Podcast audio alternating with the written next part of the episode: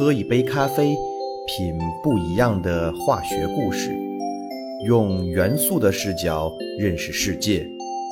欢迎来到元素咖啡。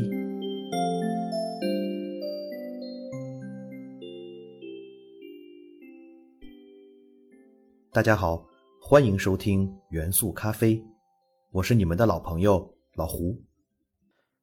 从二零一八年的中美贸易战开始，中兴、华为接连受到美国政府的打压，而打压的主要方式就是芯片断供。芯片已经成为国家之伤、民族之痛，成为阻碍中华民族伟大复兴的一块巨大短板。中兴无法承受芯片断供的压力，无奈向美国交出了十亿美元罚款，美国才恢复了中兴的芯片供应，让这家国企巨头幸存下来。而华为也依然存在芯片危机，虽然华为 5G 技术独步全球，手机销量也接近世界第一，但是高端芯片的生产。还是要依靠使用美国技术的台湾台积电公司。美国的恶意制裁也大大阻碍了华为的进一步成长。所以，芯片到底是什么？芯片就是集成电路，在一个指头尖大小的芯片中，就可以放置几十亿个晶体管器件。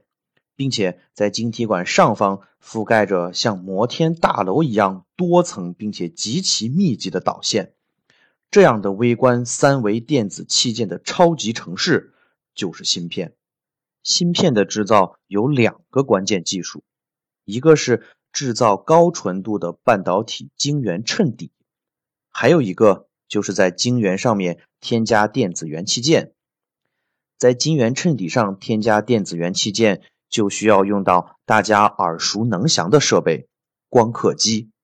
这个领域是一个体现国家整体科技制造实力的领域，不仅与化学相关，还与物理、精密机械制造等等领域更加密切相关。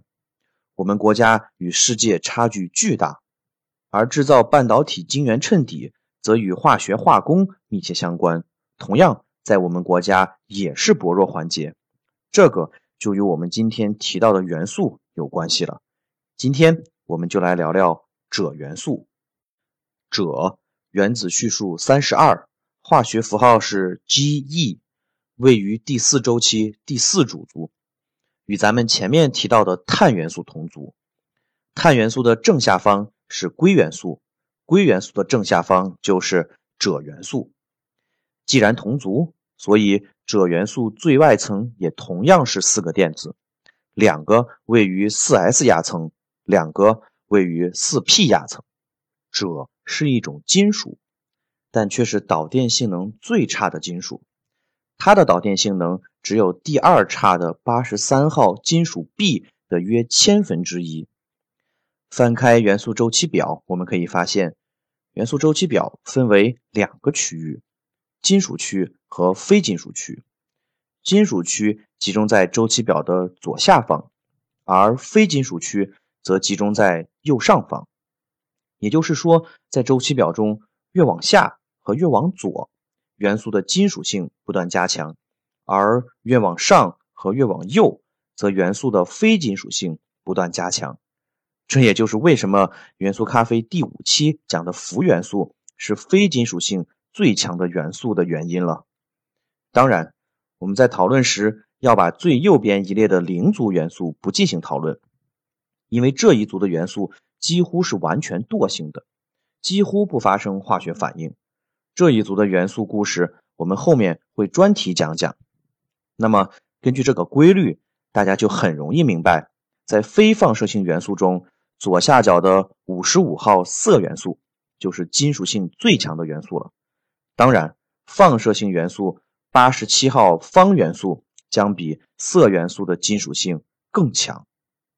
如果我们把目光放在金属区和非金属区的边界处，我们就会发现这一区域的元素是金属与非金属的过渡态，既呈现金属性，也呈现非金属性，故而导电性也介于金属与非金属之间，没有金属好。但比非金属强，所以这个过渡区就诞生了周期表中最好的半导体锗和硅。锗元素的晶体结构也同样呈现出了金属性和非金属性，因为锗与碳同族，在通常情况下，锗虽然是一种银白色金属，但是它的晶体结构却是和金刚石相同的，同样硬而脆。这种锗晶体被称为金刚石锗。金刚石锗的晶体结构就是典型的非金属的晶体结构，而在高压环境中，金刚石锗会发生晶体转变，成为白锡锗，也就是和五十号元素金属锡的一种晶体结构相同，而这种结构就是典型的金属晶体结构了。所以，从晶体结构的角度，锗也具有金属与非金属的过渡性。锗元素的发现是元素周期律的一次成功验证。门捷列夫于1869年发表文章。预言在碳元素这一组中，在硅和锡之间存在一个元素，门捷列夫把它命名为亚硅，并将其原子量定为七十二。到了1886年，德国化学家温克勒从硫银锗矿中分离出了一种与五十一号元素 T 相似的元素，温克勒用他的祖国德国的拉丁语词汇为这个元素命名，英文名称 Germanium。中文名称为锗。温克勒通过分析四氯化锗，得出锗的原子量为七十二点三二，与门捷列夫的预测完全吻合。从此，人们便不再怀疑元素周期律的正确性。锗元素在地壳中的储量并不低，大约为百万分之一点五，高于砷元素和汞元素。但是，锗元素却分布的非常稀散。与第六期讲到的铟元素一样，都为稀散金属。在自然界中，并没有比较集中的锗矿，而是掺杂在其他金属矿物中，例如硫银锗矿、硫铜铁锗矿等。其实，煤矿中也含有非常可观的锗元素，一吨煤中含有约十克左右的锗。当然，这个含量太低了，是不能直接进行锗的提取的。但是这些含有锗元素的煤在开发之后，往往都是运到火力发电厂进行燃烧发电的。燃烧后的煤灰就是非常好的富集锗矿。例如，俄罗斯远东地区的库页岛和海参崴东北的煤矿都是俄罗斯重要的锗源。中国的含锗煤矿主要位于云南省临沧市的褐煤矿场以及内蒙古自治区锡林浩特市附近的煤矿。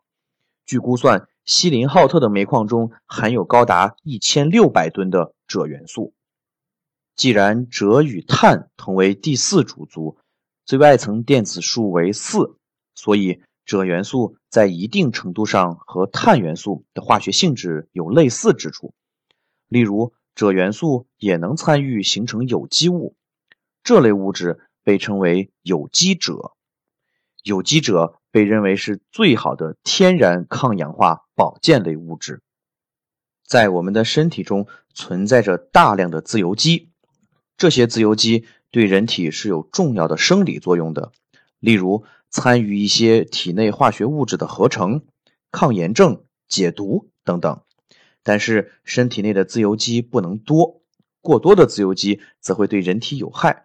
所以，人体内具有一套完整的自由基平衡系统来调节自由基的含量。但是，当人们生病或者受到一些药物、毒物入侵的时候，人体的自由基代谢平衡就会失调，导致自由基含量上升。过多的自由基会开始攻击人体的正常细胞，使细胞膜内的不饱和脂类物质发生过氧化反应。从而改变了细胞膜的结构，使细胞通透性增加，发生溶血和细胞变脆。这个过程被称为脂质过氧化，是自由基对人体的主要伤害方式之一。而有机锗就是一类抗氧化物质，它可以吸收自由基，从而降低过量自由基对人体的伤害，从而起到增强免疫功能和抗衰老的作用。中药当中。灵芝之所以具有延年益寿的功效，就是因为灵芝中的有机锗含量比较高的缘故。本期我们介绍了锗的基本情况和生理功能，下期我们就将介绍锗元素在工业中的应用，其中就会给大家介绍半导体、芯片的一些知识，以及我国面临的半导体产业现状、华为的困境等等话题。我们下期见。